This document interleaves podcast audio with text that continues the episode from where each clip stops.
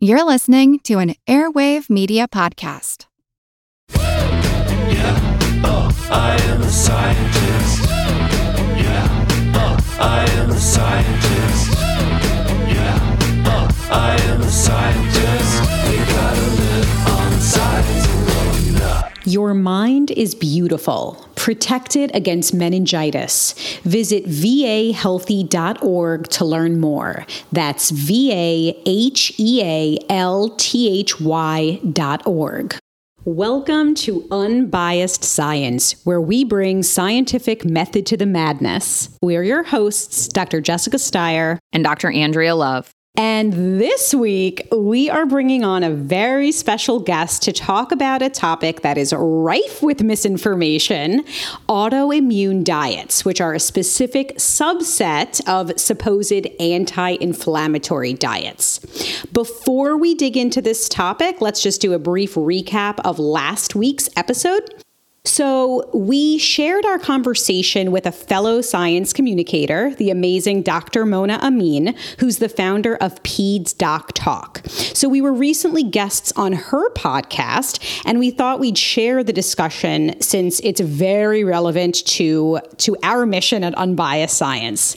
So, Dr. Mona is a board certified pediatrician who launched her podcast and social media page at Peds Doc Talk to help parents sift through misguided parenting advice and crappy information and tune out the judgmental comments on mom forums. So, together, we broadly discuss the topic of misinformation in science. We address the following questions What could have been done differently in this pandemic? The difference between misinformation and disinformation? What comes next in this pandemic? Why debunking information is so difficult as science educators? And what it means when a pandemic becomes endemic. So, if you have not listened to that episode, go back and check it out. A quick reminder to everybody that yes, we are a podcast, but we also post lots of science content and infographics to multiple social media platforms regularly. You can follow us on Instagram and Twitter and Facebook and LinkedIn at Unbiased SciPod. And yes, we are dipping our toe into the world of TikTok. We also have a Substack subscription if you want even more extended content. Um, we post additional information there daily that goes beyond what we share to social media.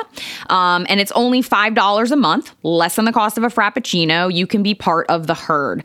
Um, in addition to the additional information that we, we have there on Substack, it also gives you the opportunity to weigh in on podcasts and post topics, gives you access to our private Facebook group, a monthly live Q&A, and of course, merch discounts. So you can sign up there at theunbiasedscipod.substack.com. Okay, so without any further ado, we are so excited to introduce today's guest, Dr. Adrian Chavez. So, Dr. Chavez is the host of the Nutrition Science podcast and founder of the Dr. Chavez School of Nutrition. He holds a PhD in nutrition and health promotion from Arizona State University, where his research was focused on translating the scientific principles of nutrition into real world practice for chronic disease prevention. He has a strong passion for fighting against misinformation, sounds familiar, and helping people get access to practical, high quality, evidence based nutrition guidance. You can find him on Instagram at Dr. Adrian Chavez, where he's highly active at dispelling myths and teaching basic nutrition concepts in practical and entertaining ways. Um, Adrian, you are a breath of fresh air. Thank you so much for joining us today. Thank you so much for having me. I'm, I'm happy to be here. So, I'm going to be doing a lot of listening on today's episode because Dr. Chavez and Dr. Love have very relevant expertise to today's topic. So, so let's set the stage a little bit and just dive right in. So, what's all a buzz lately is something called the autoimmune protocol diet, the AIP diet diet which is essentially a stricter version of the paleo diet. we will get into more detail on that later, but it's an eating plan modeled on supposed prehistoric human diets.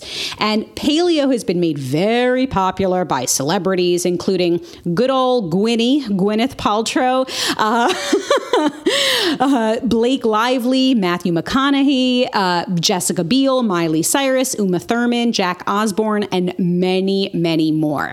So, this is just your friendly reminder to please not take medical advice from celebrities, but instead turn to the experts like Dr. Chavez and Dr. Love.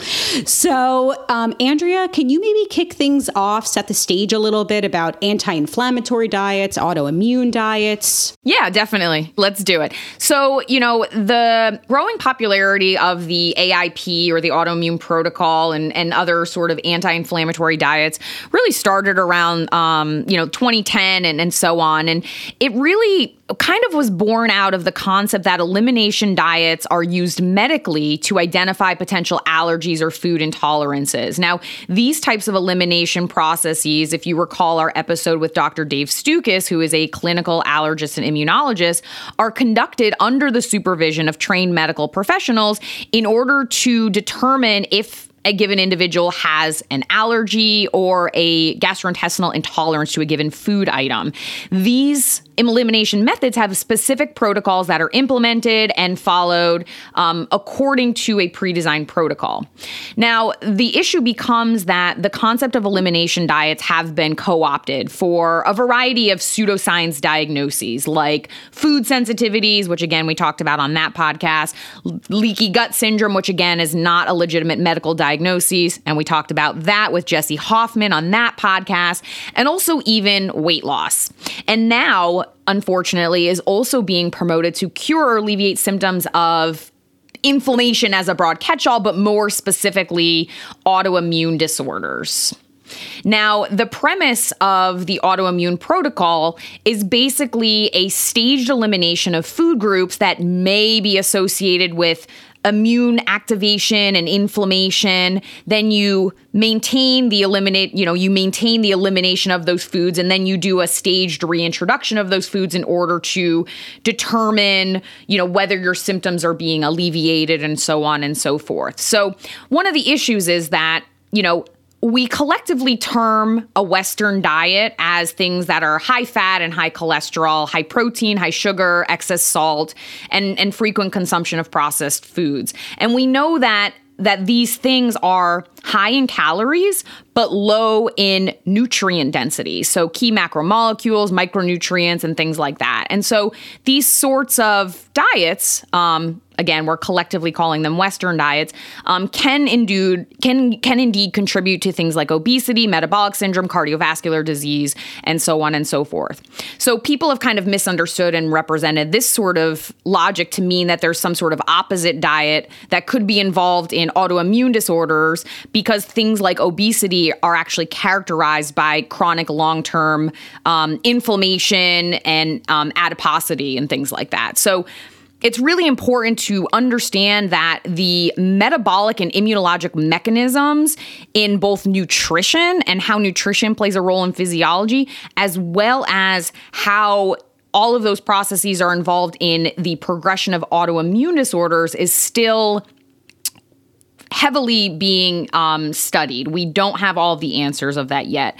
Um, but I want to hand it over to you, Adrian, and maybe you can talk really quickly about the two phases of the AIP before we really get into kind of the concept of inflammation? Yeah, definitely. So, um, the AIP diet, as you mentioned, I, I, think some people call it autoimmune paleo, others people call it autoimmune protocol. It just depends on who you're speaking to, but it involves this elimination phase, and this elimination phase is is removing a variety of different foods. And uh, with autoimmune protocol, you're going to be removing uh, the the recommendation is to remove nightshades, grains, legumes, dairy, um, anything processed, uh, any vegetable oils, coffee eggs, nuts and seeds, alcohol. It's a long list of of elimination foods that, that someone is intended to undergo for a period of time. Uh, and, and the goal there is to, to, as you mentioned, to reduce inflammation, to, to reduce the autoimmune process and the, and, and the responses that occur. Uh, you know, that, that in this the people the proponents of this diet are saying that these foods are triggering those processes. So um, you're supposed to remove those foods see how you feel and then add those back in slowly some of them to see if you're responding to those foods and if they, there's any change in symptoms as you uh, add those foods back into the diet. And Adrian, correct me if I'm wrong, but but this elimination period where you're not eating I- mean, broad swaths of foods available to us um, for like months at a time. Is that right? Yeah, and honestly, I, I don't think there's any great guidance on how long this elimination period is supposed to last. Most of the time, I see people stuck in the elimination phase, and we can talk about that a little bit more later. But uh, I don't think there's great guidance by proponents of this diet on how you know exactly how long this elimination phase is supposed to last, or how reintroduction is supposed to occur.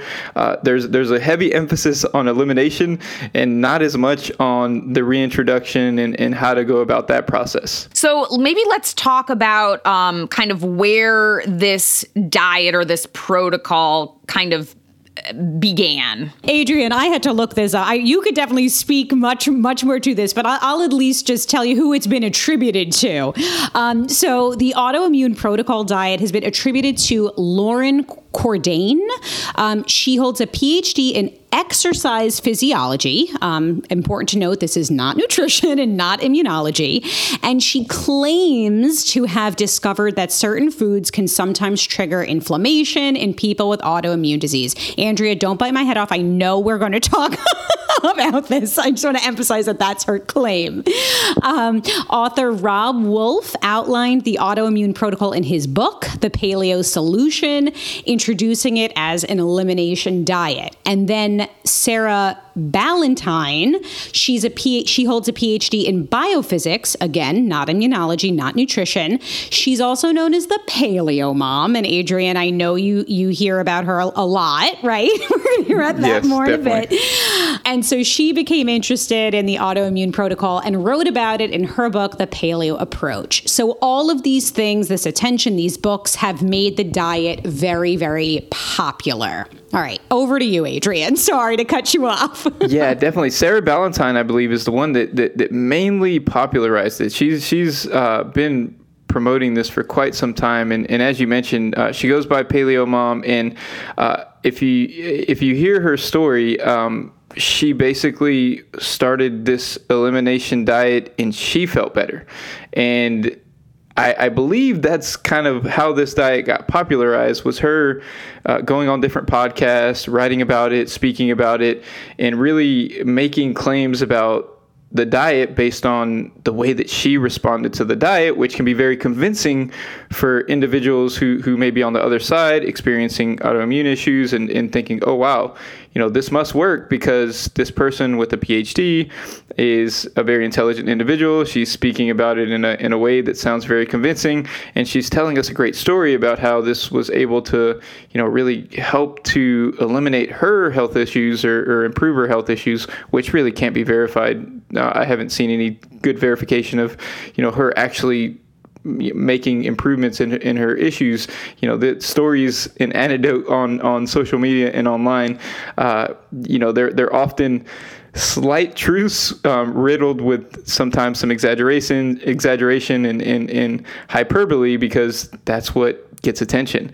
Uh, so I believe, um, you know, most of what I've heard and people who have tried this have heard it from her and, and um, usually reference her story and, and how she was able to, to reverse her autoimmune condition uh, as she claims. And, and that, that seems to be how this diet really blew up over the last 10 years. So, Adrian, you bring up a lot of good points. The first is, you know, using this PhD in a completely unrelated field as a false appeal to authority to, you know, garner credibility and and utilize that as, you know, okay, I have a doctorate, therefore I must be an expert in all fields of science.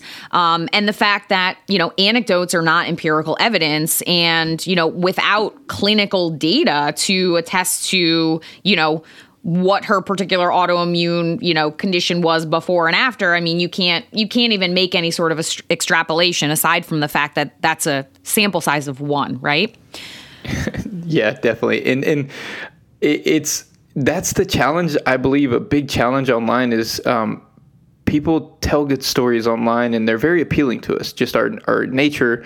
When we hear someone that that overcame some some disease process, it, it gets our attention and it's a very good marketing strategy. It's a good way to blow up a certain concept or idea. But the reality is, we, we can't verify that, and that's as you mentioned, it's a it's an n of one if we could verify it, but we can't verify it, so we don't even know if this is true. And if it is true, it's it's her lived experience, and I know we'll talk about this a little bit more later. But uh, there's there's so much variation in what she's experiencing in her autoimmune condition, in her nutritional needs, in her genetics, and her microbiome that, that is going to differ from other individuals. And I think that's the, the biggest challenge here is that she's she's using her own lived experience as as evidence for for this diet working, and that can lead people to believe that they should experience the same outcomes when there's so much variation from person to person.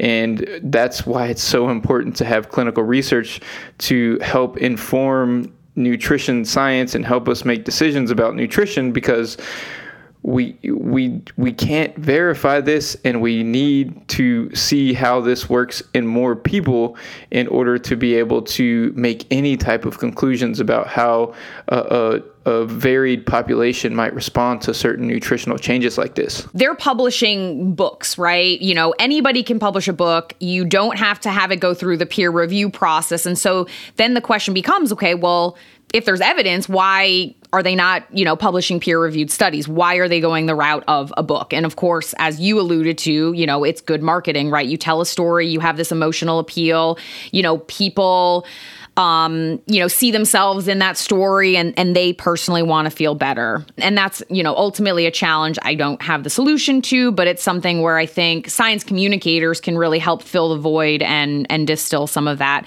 So let's talk a little bit about kind of this this inflammation in, in terms of the diet. So, you know, the folks that are proponents of the the autoimmune diet, they they claim that, you know, all of these these processing of food products have, you know, basically basically outstripped our evolutionary capacity and and we can't our bodies are unable to handle artificial foods and this causes leaky gut and inflammation. Now, we already tackled leaky gut syndrome on a previous podcast episode, so feel free to tune into that. But, you know, what do these people consider inflammation? And as we mentioned, these people are not immunologists. Um, so so let's maybe tackle what inflammation is from a cellular point of view. So basically in our body we have inflammatory and anti inflammatory processes that are really going on at all times forever.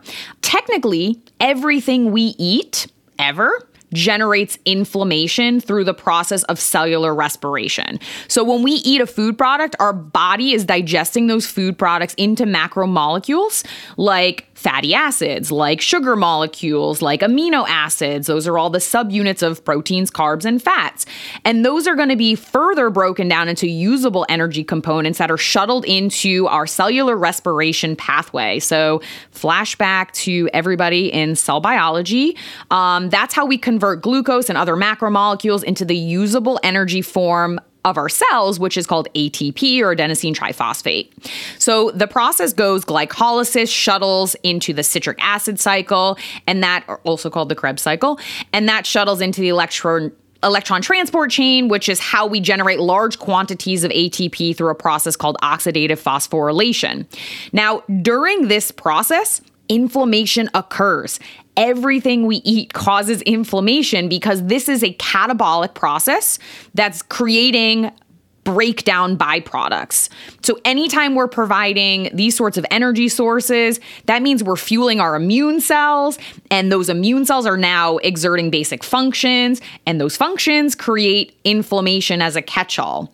And during cellular respiration, we're also creating things like free radicals. These are atoms or molecules that have unpaired electrons, and I'm not going to get into the chemistry of that, but that basically makes them very reactive because electrons want to be paired up, and when they're not, it can make things very volatile. Um, and reactive oxygen species, were, which is our, our particular subset of free radicals. Now, these are again, free radicals that have oxygen containing molecules in them, but again, they're highly reactive. Now, these things, free radicals and reactive oxygen species, are actually really critical for a variety of cellular processes, but too many of them, too high levels of them, or uncontrolled production of them can also lead to things like DNA damage and other cellular dysfunction. So, the big thing is that everything in our body is about balance and is tightly regulated through homeostatic processes.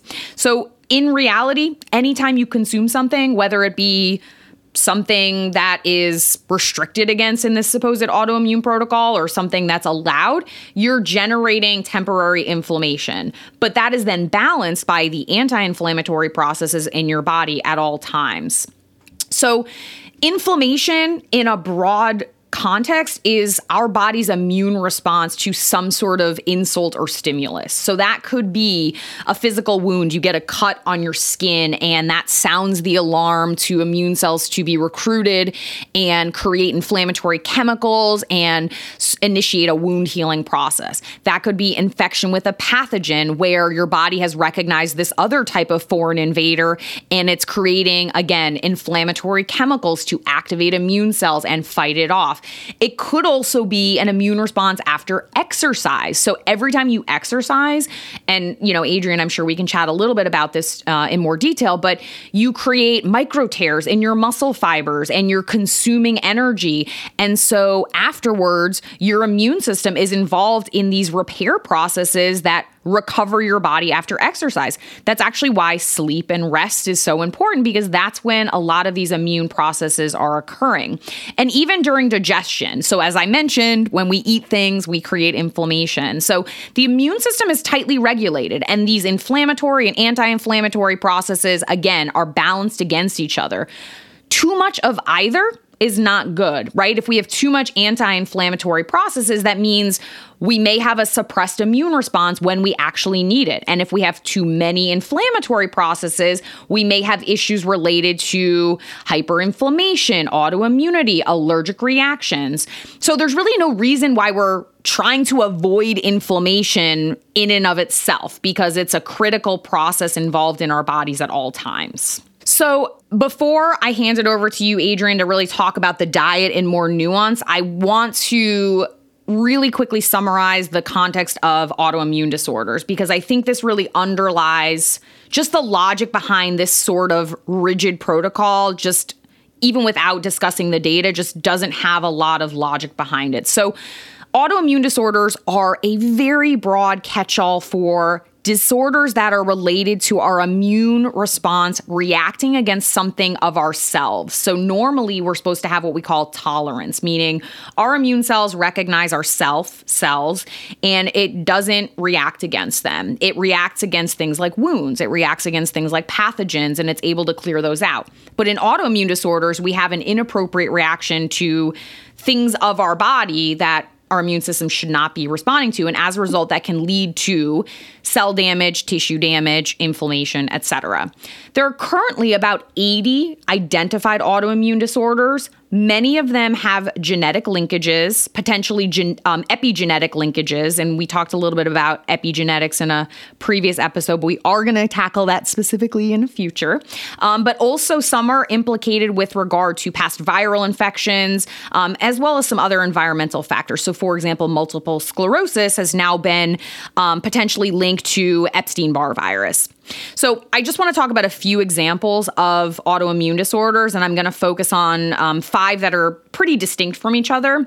So, first is type 1 diabetes. So, yes, type 1 diabetes is an autoimmune disorder. It's a self reaction directed at the islet cells in the pancreas. And what that does is it destroys the cells responsible for producing insulin, which therefore makes a person with type 1 diabetes unable to produce insulin and therefore unable to regulate and control blood sugar levels. As a result, they need to take insulin either through daily injections or an insulin pump to manage that. Another example would be something like systemic lupus erythematosus or SLE. This is a really broad systemic autoimmune reaction that's directed at a wide array of tissues in the body, most often the joints, the skin, the kidneys, and other blood vessels. And this can create really systemic inflammation, um, skin disorders, and, and it can lead to things like kidney failure um, later on. Celiac disease is an autoimmune disorder characterized by an immune response triggered by T cells that are reacting against gluten, which is a protein found in wheat, barley, and rye, specifically in the small intestine. And this is your true gluten allergic reaction essentially. So people with celiac disease are those that specifically cannot eat gluten because their T cells in their small intestine will inappropriately react against the gluten protein and create this inflammatory process. The next one would be something like Hashimoto's thyroiditis, which is an autoimmune reaction directed at thyroid cells, which then damage those cells and reduce the ability of the thyroid to produce thyroid hormone, which leads to functional hypothyroidism. And that's characterized by a broad array of symptoms, including weight gain, lethargy, etc. And I always like to throw this one in because it's a really interesting one, but vitiligo is an autoimmune disorder that's directed at melanocytes. And melanocytes are the pigment cells in the skin, so they're the ones that produce melanin. And so vitiligo re- results in loss of pigmentation in patches. So if you've perhaps seen someone or know someone that has um, like patchwork appearance on their usually face and throat where they they look, you know, like they've lost all of their pigment, it very well could be vitiligo. But I want to use these as a way to summarize that all of these are very, very different. So, you know, why would a singular diet cure these autoimmune disorders when clearly they all have a variety of different physiological phenotypes, symptoms, and ultimately underlying um, molecular causes? So, Adrian, I want to hand it over to you. I want to talk about what the AIP says to eat versus not eat. And then I really want to dig into the data. Yeah, definitely. And uh, I really appreciate you going through those different autoimmune conditions because as I'm looking through this, you know, I'm thinking of the different nutritional approaches that, that need to be taken for each of these, and they're so different. So different. They're so different So from one another. Yeah. Like when you when you look at type one diabetes, individuals um, they're they're they're not producing enough insulin, so they may not tolerate carbohydrates as well. That may lead to large glucose excursions when they consume more carbohydrates, and they have to regulate insulin dose to match their carbohydrate consumption. And that's what's important for type one. Whereas Right. celiac disease, these individuals need to avoid gluten, um, and that's going to be what's important for those individuals. And it's so different that, that what, Yeah. what the needs of, of one condition are just so much different than the other and the fact that these are grouped into one category and, and individuals are promoting one diet for this is uh, that's that's the problem. That that's the Yes. big problem that we need to really address. And when when we talk about the details of the autoimmune paleo diet um, you know we mentioned earlier it starts as an elimination diet. And in the elimination diet you're you're meant to avoid nightshades which are tomatoes potatoes peppers eggplants um, grains legumes dairy uh, I mentioned the processed vegetable oils, coffee, eggs, nuts and seeds, alcohol, and any food additives, and then also any refined sugars, artificial sweeteners, etc. And the distinction between uh, refined sugars versus natural sugars is really doesn't really make much sense because when we digest and, and absorb these foods, our body sees it as glucose. There's there's absolutely no difference between the sugar and honey and the sugar and, and, and sugar. And and our body doesn't know the difference. if you look at the actual composition breakdown of the sugar molecules in honey versus table sugar, it's both essentially a 50-50 ratio of glucose and sucrose. So it, it really is just sugar is sugar. It's it's kind of illogical. Yeah, it makes no sense in, in how our body would respond differently to them. Now, of course, the, the, the delivery method is going to be a little, little bit different if you're getting honey versus versus you know a refined sugar. But as after our body breaks that down, absorbs it, it, it's it's sugar. There's no difference. Our internal cells don't know don't know the difference between those two. And then, um, so you have to avoid these long lists of foods. And and what you can eat are any vegetables except for those in the nightshade family. Uh, you can eat high quality seafood that's rich in omega threes.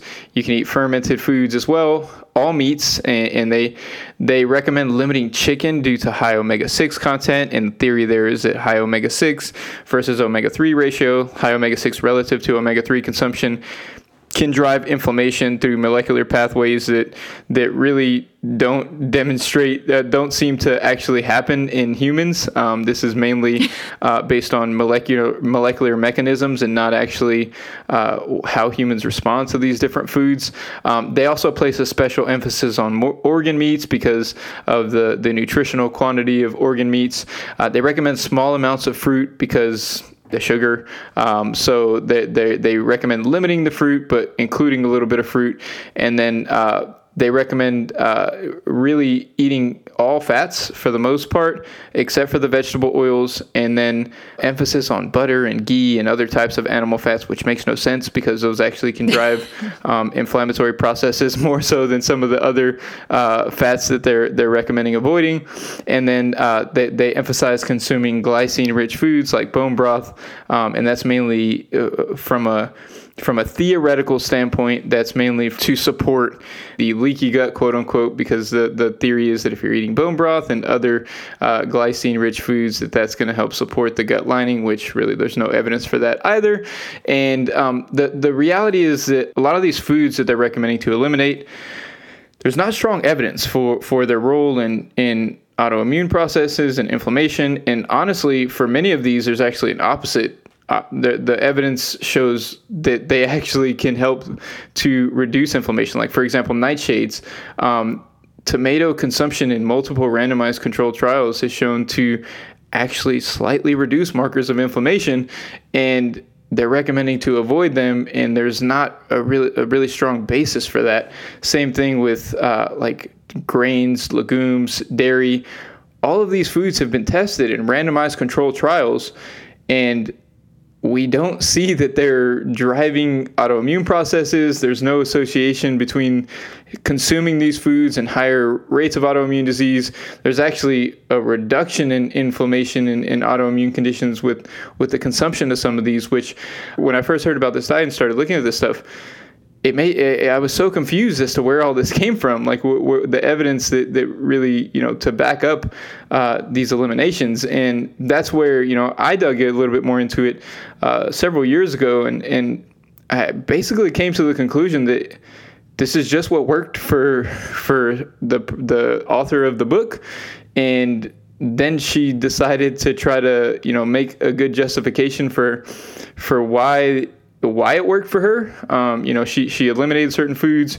She felt better. She changed her diet in these various ways, and it it worked for her. And now she want she she kind of has some molecular basis. She she's like refers to cell studies sometimes, uh, sometimes refers to animal studies, but in human in human data, a lot of the things that are that are being recommended to avoid, there, there's no basis for it. And many of these foods um, might actually support health and eliminating these foods can can be problematic in many ways.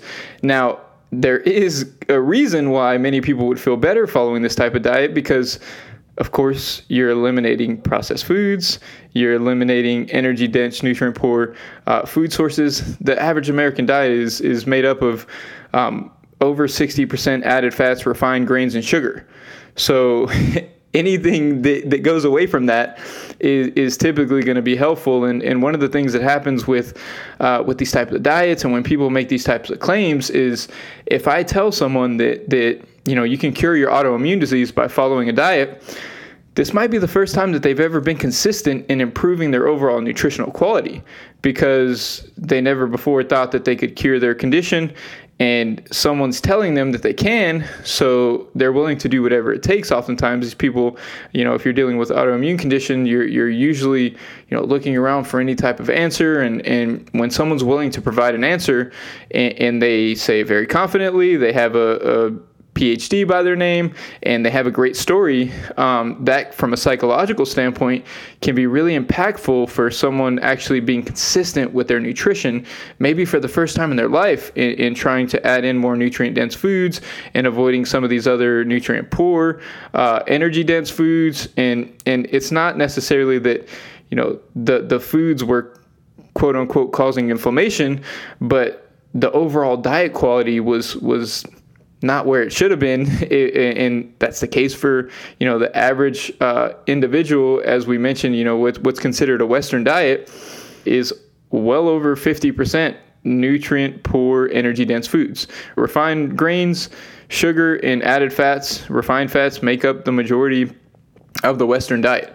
So anything where you're moving away from those foods, adding in more fruits and vegetables, adding in more uh, whole foods overall is going to improve dietary quality. And for many people, the the psychological aspect of being told that this is a cure um, can can lead them to actually sticking with something, and that that's an important thing. Nutrition nutrition is important for our health, uh, and that that we understand that everyone knows that um, but sometimes the hardest part about nutrition is, is really having that motivation uh, to stick to something and, and, be consistent with it over a long period of time. And that's what's important for uh, improving our overall health. And when you improve your overall health, you're going to improve many different aspects of, of um, potentially autoimmune conditions and other diseases as well by just working on improving diet quality overall.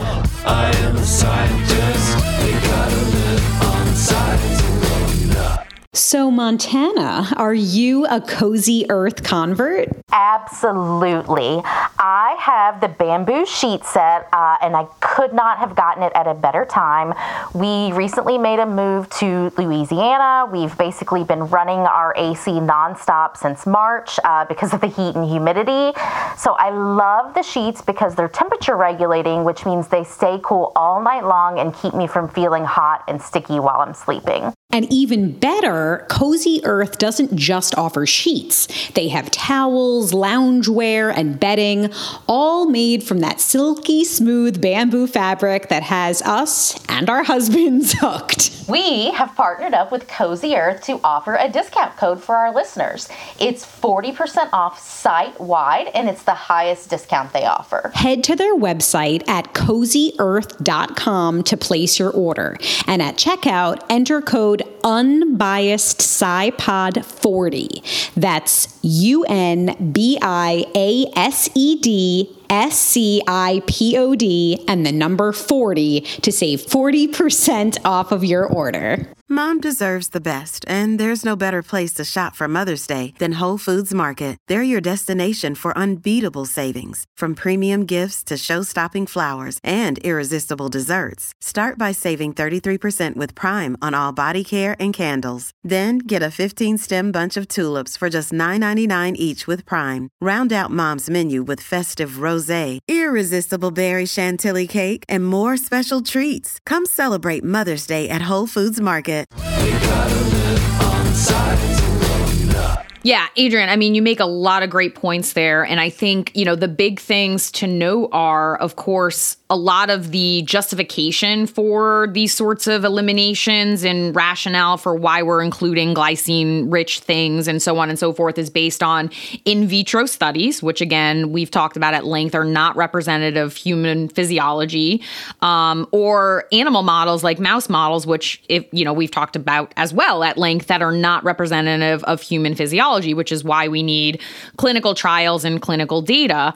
Um, and the other thing that I note when you look at the elimination side of things, the things we're supposed to be avoiding, is we're eliminating whole grains and legumes, which are very nutrient dense, have lots of fiber, have are low in fat, are really helpful for things like lowering triglycerides, and there's a lot of data um, supporting that. And it's really interesting because most of the body of data regarding, um, you know, ways to alleviate other sorts of chronic conditions like cardiovascular disease and obesity and those sorts of things, you know, are suggestive of a low fat, high fiber diet with a lot of fruit and vegetable diversity.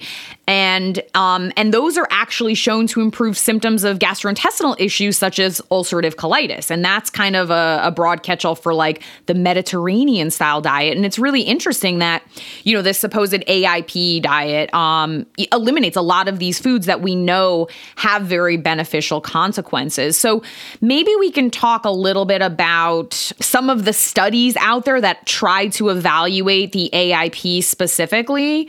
So one study um, was evaluating the autoimmune protocol for Hashimoto's thyroiditis, which again is an autoimmune disorder where um, our body, our immune cells react against thyroid cells, which ultimately damage those thyroid cells and reduce the production of thyroid hormone. And in that study, they found no statistically significant changes in thyroid function or thyroid antibodies, um, although some of the participants reported personally feeling better. Again, Adrian, as you mentioned, you know, some of the stringency could be related to, you know, the fact that they've never followed a strict diet before and now they're being more aware of what they're putting in their body and has nothing to do with the actual diet itself. Um, but I want to talk more about the most commonly cited study. And this is one that suggests that there was an improvement um, in inflammatory bowel disease when implementing the autoimmune diet. Yeah, definitely. And it goes back to what I was saying earlier. Uh, they're taking individuals in this study. This was a very small study. It was a study study size of uh, 15 individuals. They took individuals with inflammatory bowel disease. They first of all, the individuals self-selected, so they volunteered to be a part of this study. So there's a, a bit of a bias there. It's not a it's not a random sample. They also didn't have a control group, so we don't know if um, it's just the fact that they got some type of dietary recommendations um, and, it, and it was anything related to the diet specifically that helped. But in this study, they showed significant improvements in inflammatory bowel disease. And this is, as you mentioned, a very commonly cited study. I've been sent the study many times, like dozens and dozens and dozens of times. Anytime I say anything about, you know, autoimmune diets and saying that there there's not a such thing or there's not, you know, they aren't a cure, I get sent this study. This is a very specific condition. You know, um, inflammatory bowel disease is a, is a GI disorder that that really it, it's so different than Hashimoto's or any other autoimmune disease. And these individuals, they, they recruited them. We don't have any great information about their baseline diet. We just know that they went on this elimination diet and uh, they felt better when they went on the elimination diet. They showed a reduction in disease process that was significant. And but but there's all of these limitations. No control group, small sample size. These people self-selected. You know, I can grab a few people off the street, and if they're eating a very poor diet, and I get them onto a really you know nutrient dense diet that, that takes away you know processed foods and and focuses on more nutrient dense whole foods almost any anyone's going to have an improvement in you know uh, weight and health you know health status because because of the fact that you know you're going from something that's you know not very nutrient dense to something that's more nutrient dense another thing in this study is they supplemented with vitamin D and iron, um, which is important because nutrient deficiencies are important for, for autoimmune conditions. And oftentimes, individuals may have nutrient deficiencies that they're not aware of. Vitamin D is a big one, iron is a big one as well. And in this study, they, they supplemented with those specific nutrients, and some of the benefit was likely driven by the fact that they were repleting these individuals of nutrient deficiencies. And that isn't talked about enough when this when this study cited um, is we is, like we like to call those confounding variables.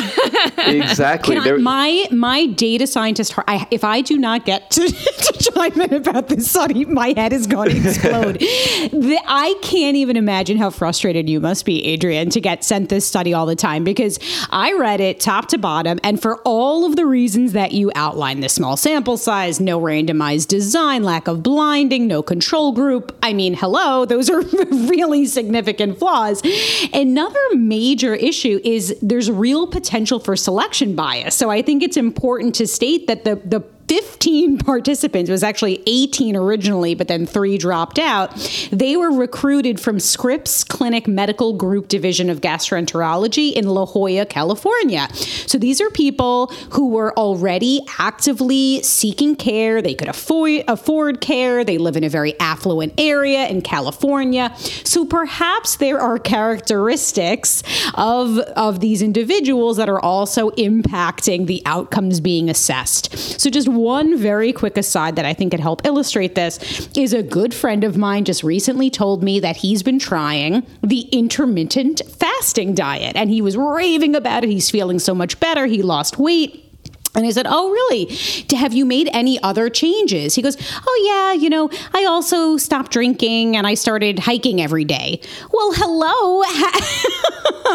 How do you know that it's the diet that is, you know, that led to your feeling better and, and, and losing weight? The answer is you don't. And Andrea is, as Andrea just pointed out, that's what we're talking about when we're talking about these confounding variables. There are other factors that are associated with the exposure of interest, you know, with the fact that with, with the diet that we're talking about, and also associated with the outcome of interest. So there might be some other things that these people are doing that are impacting the outcome. And Andrea, as we always like to say, um, uh, correlation does not equal causation, right? Yes. Um, and so just because this happened, it does not mean it was caused by it. Absolutely. Sorry, no, on. I was going to say, and another thing I think we need to factor in, you know, even in this limited study that again is used as this, you know, uh, indication that you know the autoimmune protocol worked for these 15 people with no baseline measurements or lab values for inflammatory bowel disease and therefore it's going to work for every other autoimmune disorder.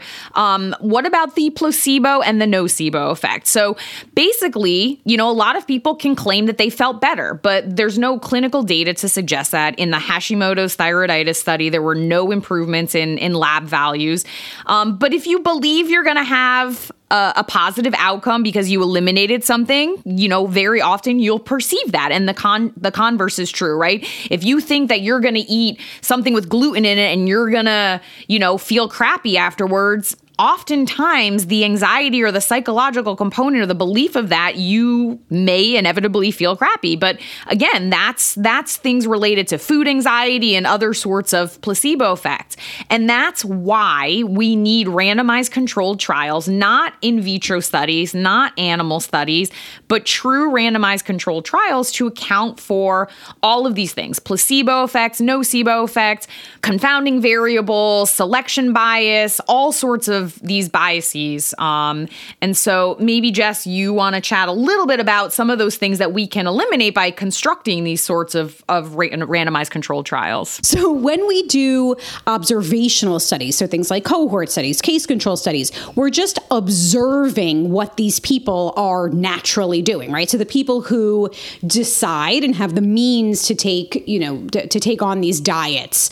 And if we're doing an RCT, that's an experimental design where the researcher is randomly assigning that exposure, in this case, the diet, to participants. And that random exposure is key because by doing that, we're sort of eliminating all the other, you know, the, the confounders and the other bias that these other observational studies are prone to. So that's why RCTs reign supreme. Yeah, absolutely.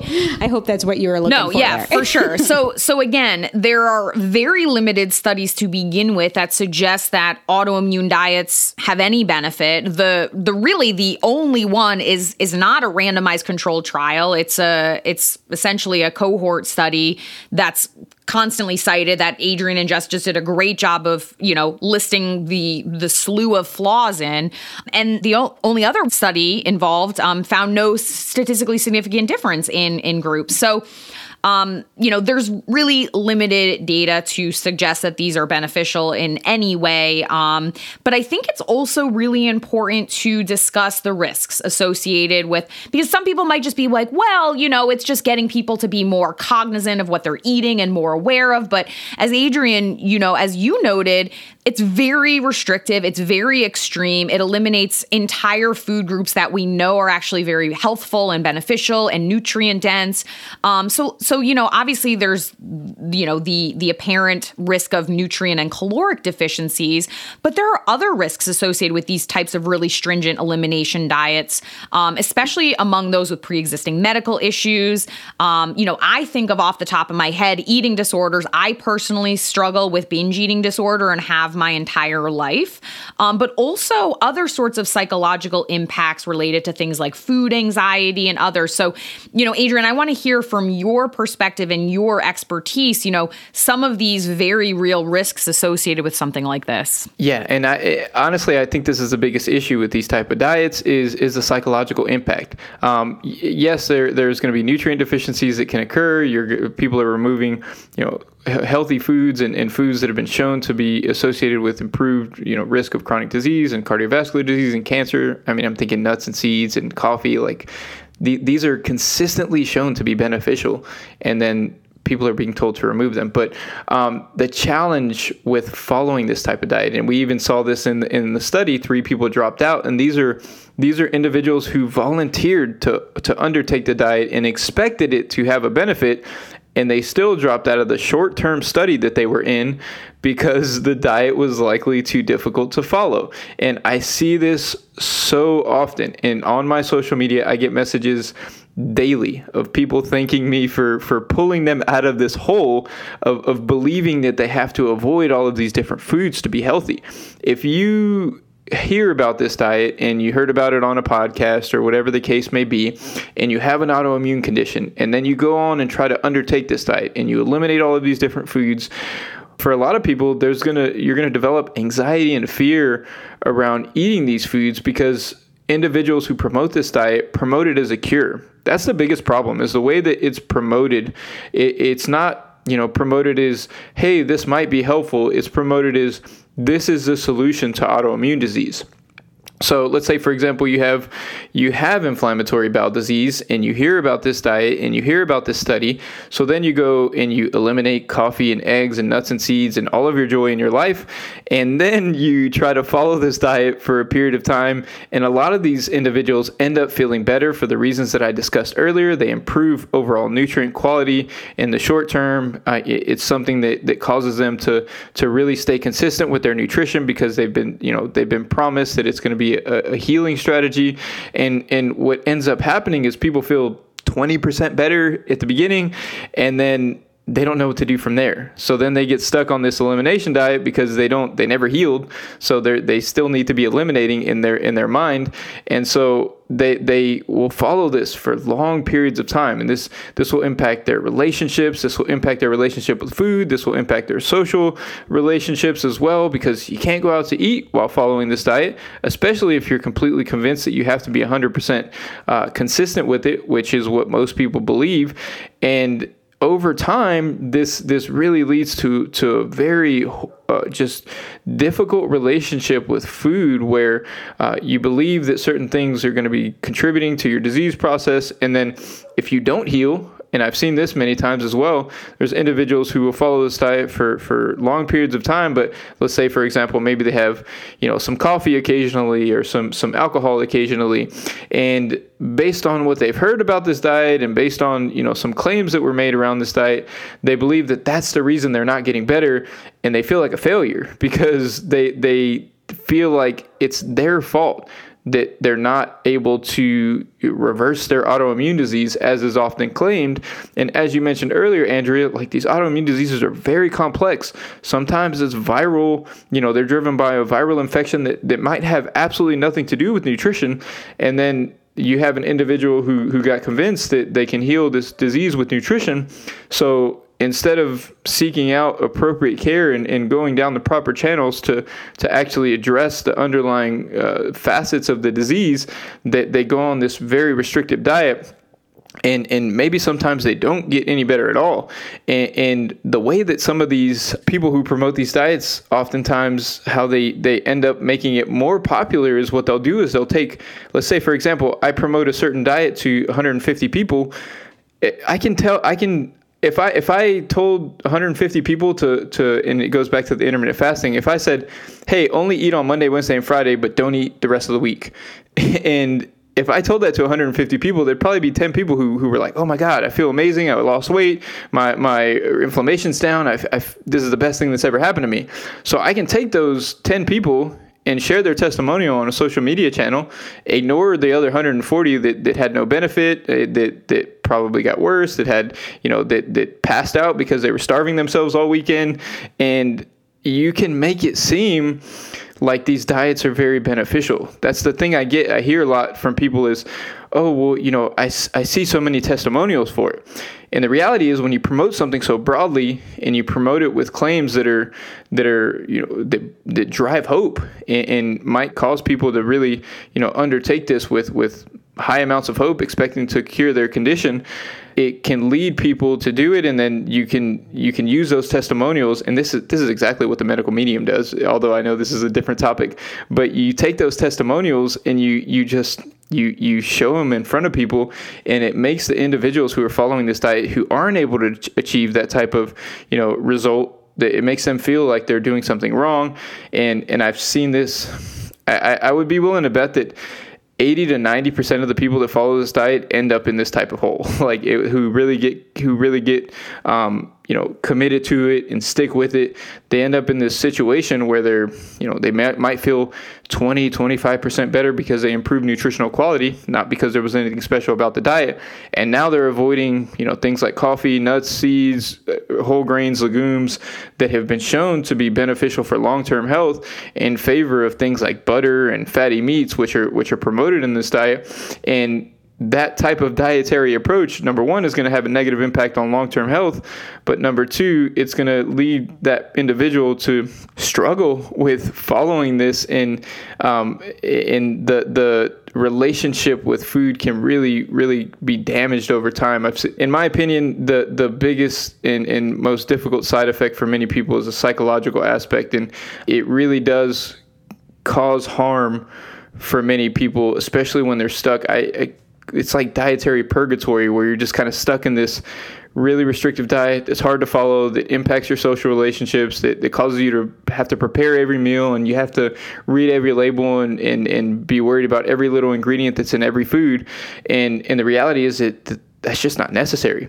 And when you look at you know overall you know, autoimmune disease um, there's other factors. There's so many other factors that can be can can uh, play a role: stress, sleep, you know, physical activity, and and when individuals get so hyper focused on this diet, it takes over their whole life to where they they don't have the the mental bandwidth to even focus on these other important aspects of self care.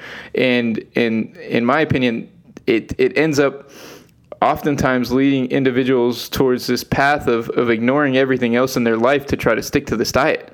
And, and and that can be really harmful. Yeah absolutely. And it's and it's really heartbreaking. And and i think it you know it's a common theme that we see in a lot of these pseudoscience you know fads um you know restriction or, or false information. And it and it almost paralyzes people that have gotten preyed upon simply because they're trying to seek answers. Um you know and it's and it's really hard to hard to hear. And again i think you know i'll echo jess's reminder again we're not trying to make light of people who have fallen prey to this who are you know attempting this. We're just trying to you know present the science and present the lack of evidence um, so that you can make better decisions. Um, and i and before we wrap up i just really want to want to quickly summarize because of course we're talking specifically about this autoimmune diet but of course there's a lot of chatter about about anti inflammatory diets more generally. And as we chatted about early on, everything you eat technically is inflammatory. Exercise is inflammatory. Digestion is inflammatory. You know, all these sorts of things are technically inflammatory, but it's balanced by your immune system's anti inflammatory responses to maintain this homeostasis. But a lot of those anti inflammatory ba- diets really tell you to include things like lots of fruits and vegetables and seed oils and lean proteins and etc. So these are just well balanced diets with lots of fiber and are very nutrient dense. And they tell you to avoid inflammatory foods, and I have air quotes there, like refined carbohydrates, sugar sweetened beverages, red meat, um, you know, and animal fats. Um, again, these are calorie calorie dense but not nutrient dense foods, and they're typically low in fiber.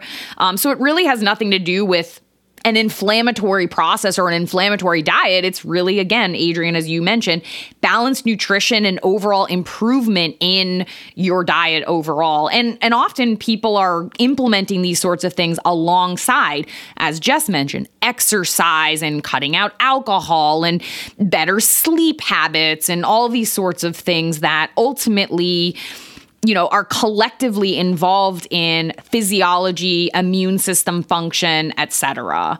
So, Adrian, before we wrap up, or just any any final thoughts? One thing I would like to add, uh, definitely to this piece of the discussion. So, there there truly is, or there truly are individuals, in, in the likelihood of this being the case is higher among individuals with autoimmune disease, but there are food sensitivities and food intolerances that can cause someone to feel worse. Like, for example, um, a lot of individuals with autoimmune conditions also have digestive issues and they may not feel well when they eat legumes because legumes are high in FODMAPs.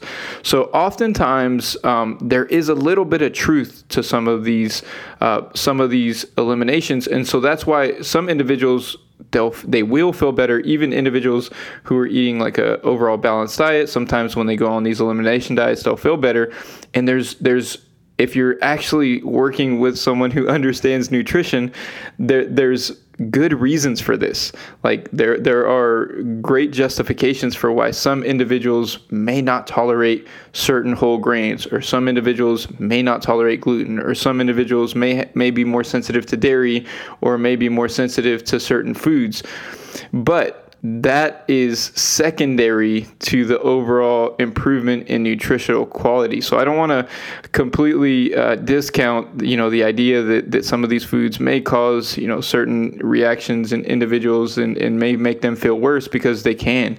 And so um, I know individuals who, who maybe listen to this think, oh, well, I feel horrible when I eat legumes and you're telling me these are healthy. Like that, that, that doesn't add up to me. Uh, well, well, the reality is we're all different. We all have different microbiome and genetics and, and um, one one person may may not tolerate legumes well, but my my recommendation is not to go on these extreme elimination diets without proper guidance and also to focus first on what you can add in. Focus first on improving nutritional quality. Focus first on eating more fruits and vegetables, eating more lean meats, eating more whole foods, exercise, stress management, sleep. And then, you know, if you if you think you may be able to or you want to explore whether or not certain foods may be problematic for you, uh, I highly recommend getting guidance in that area so that you can identify, you know, certain foods and food groups that may be a problem because any any nutritionist who has a lot of experience in this area can likely help to um, guide you in the right direction so that you're not eliminating all of these foods and, and overstress but you know sometimes you know eliminating gluten or eliminating you know certain FODMAPs can, can be very helpful can improve symptoms make someone feel better. But there's certain things like coffee which usually almost never make sense. Um, you know, in, in, some of these foods, they, they just they don't make sense in almost anyone. In in I, have spoken to so many people. A, a, lot of the clients that I've worked with are so excited that, that they can eat, they can drink coffee, and they, that's not an issue. Um, and it, it, usually isn't. And, and, so I highly recommend you know taking a an additive approach because I know many people are probably going to be listening to this thinking, you know, well I you know I do have autoimmune disease and I don't, I don't know what to do. And um, you know, focus first on improving overall nutritional quality. Focus first on um, a, more whole foods, less processed foods, less of the refined carbohydrates and sugars and added fats, uh, more fruits and vegetables, lean meats, balanced meals, making sure that you're feeding yourself throughout the day. You know, a lot of the stuff that I talk about on my on my Instagram is uh, just you know those things are first and then these advanced nutritional strategies of eliminating certain foods and things like that that needs to be reserved for later and that needs to be done with guidance otherwise you might end up in this nutritional purgatory that i talked about and it's a lot harder to get out of it once you're there um, because oftentimes you can develop intolerances to certain foods. Like if you don't have dairy for, for a year, you're not going to tolerate it. And and that's an issue that I see often as well. And, and then people go down this rabbit hole of, okay, well, I eliminated these things and I feel better. So what if I eliminate these other foods and feel even better. And I've spoken to many people who who are eating less than 10 foods a day, expecting that, you know, they just kept eliminating thinking that they were going to feel better and then they don't know what to do. And, and that's, I really want to discourage people from going down that route because that can be very, very damaging. Yeah, that's a great point. All right. So I think everybody now is armed with, um, you know, hopefully a good overview of what autoimmune disorders are, what inflammation really is, um, the fact that the body of data right now, you know, we understand that nutrition and healthful nutrition is certainly involved in a variety of cellular processes, but there's no um, direct link in terms of omitting specific food groups or nutrients in order to change or um, cure autoimmune disorders or you know reduce inflammation as a broad catch-all. And there is a review that that uh, we'll post up with the show notes that has um, a nice summary of of the current gaps in knowledge. But ultimately, the bottom line is there's no body of evidence to suggest that a highly restrictive diet, such as the autoimmune protocol or otherwise, can help alleviate symptoms of autoimmune autoimmune disorders, reverse autoimmune disorders, or reduce inflammation more broadly. As I think everybody understands, these sorts of conditions are extremely multifactorial. They involve genetics, epigenetics, they involve exposures to viruses, other sorts of environmental exposures, and a whole slew of other things. And we're still only scratching the surface so of much for having understanding all of these mechanisms. But I want to give a special thank you to Dr. Adrian Chavez for joining us today. Thank you, Adrian.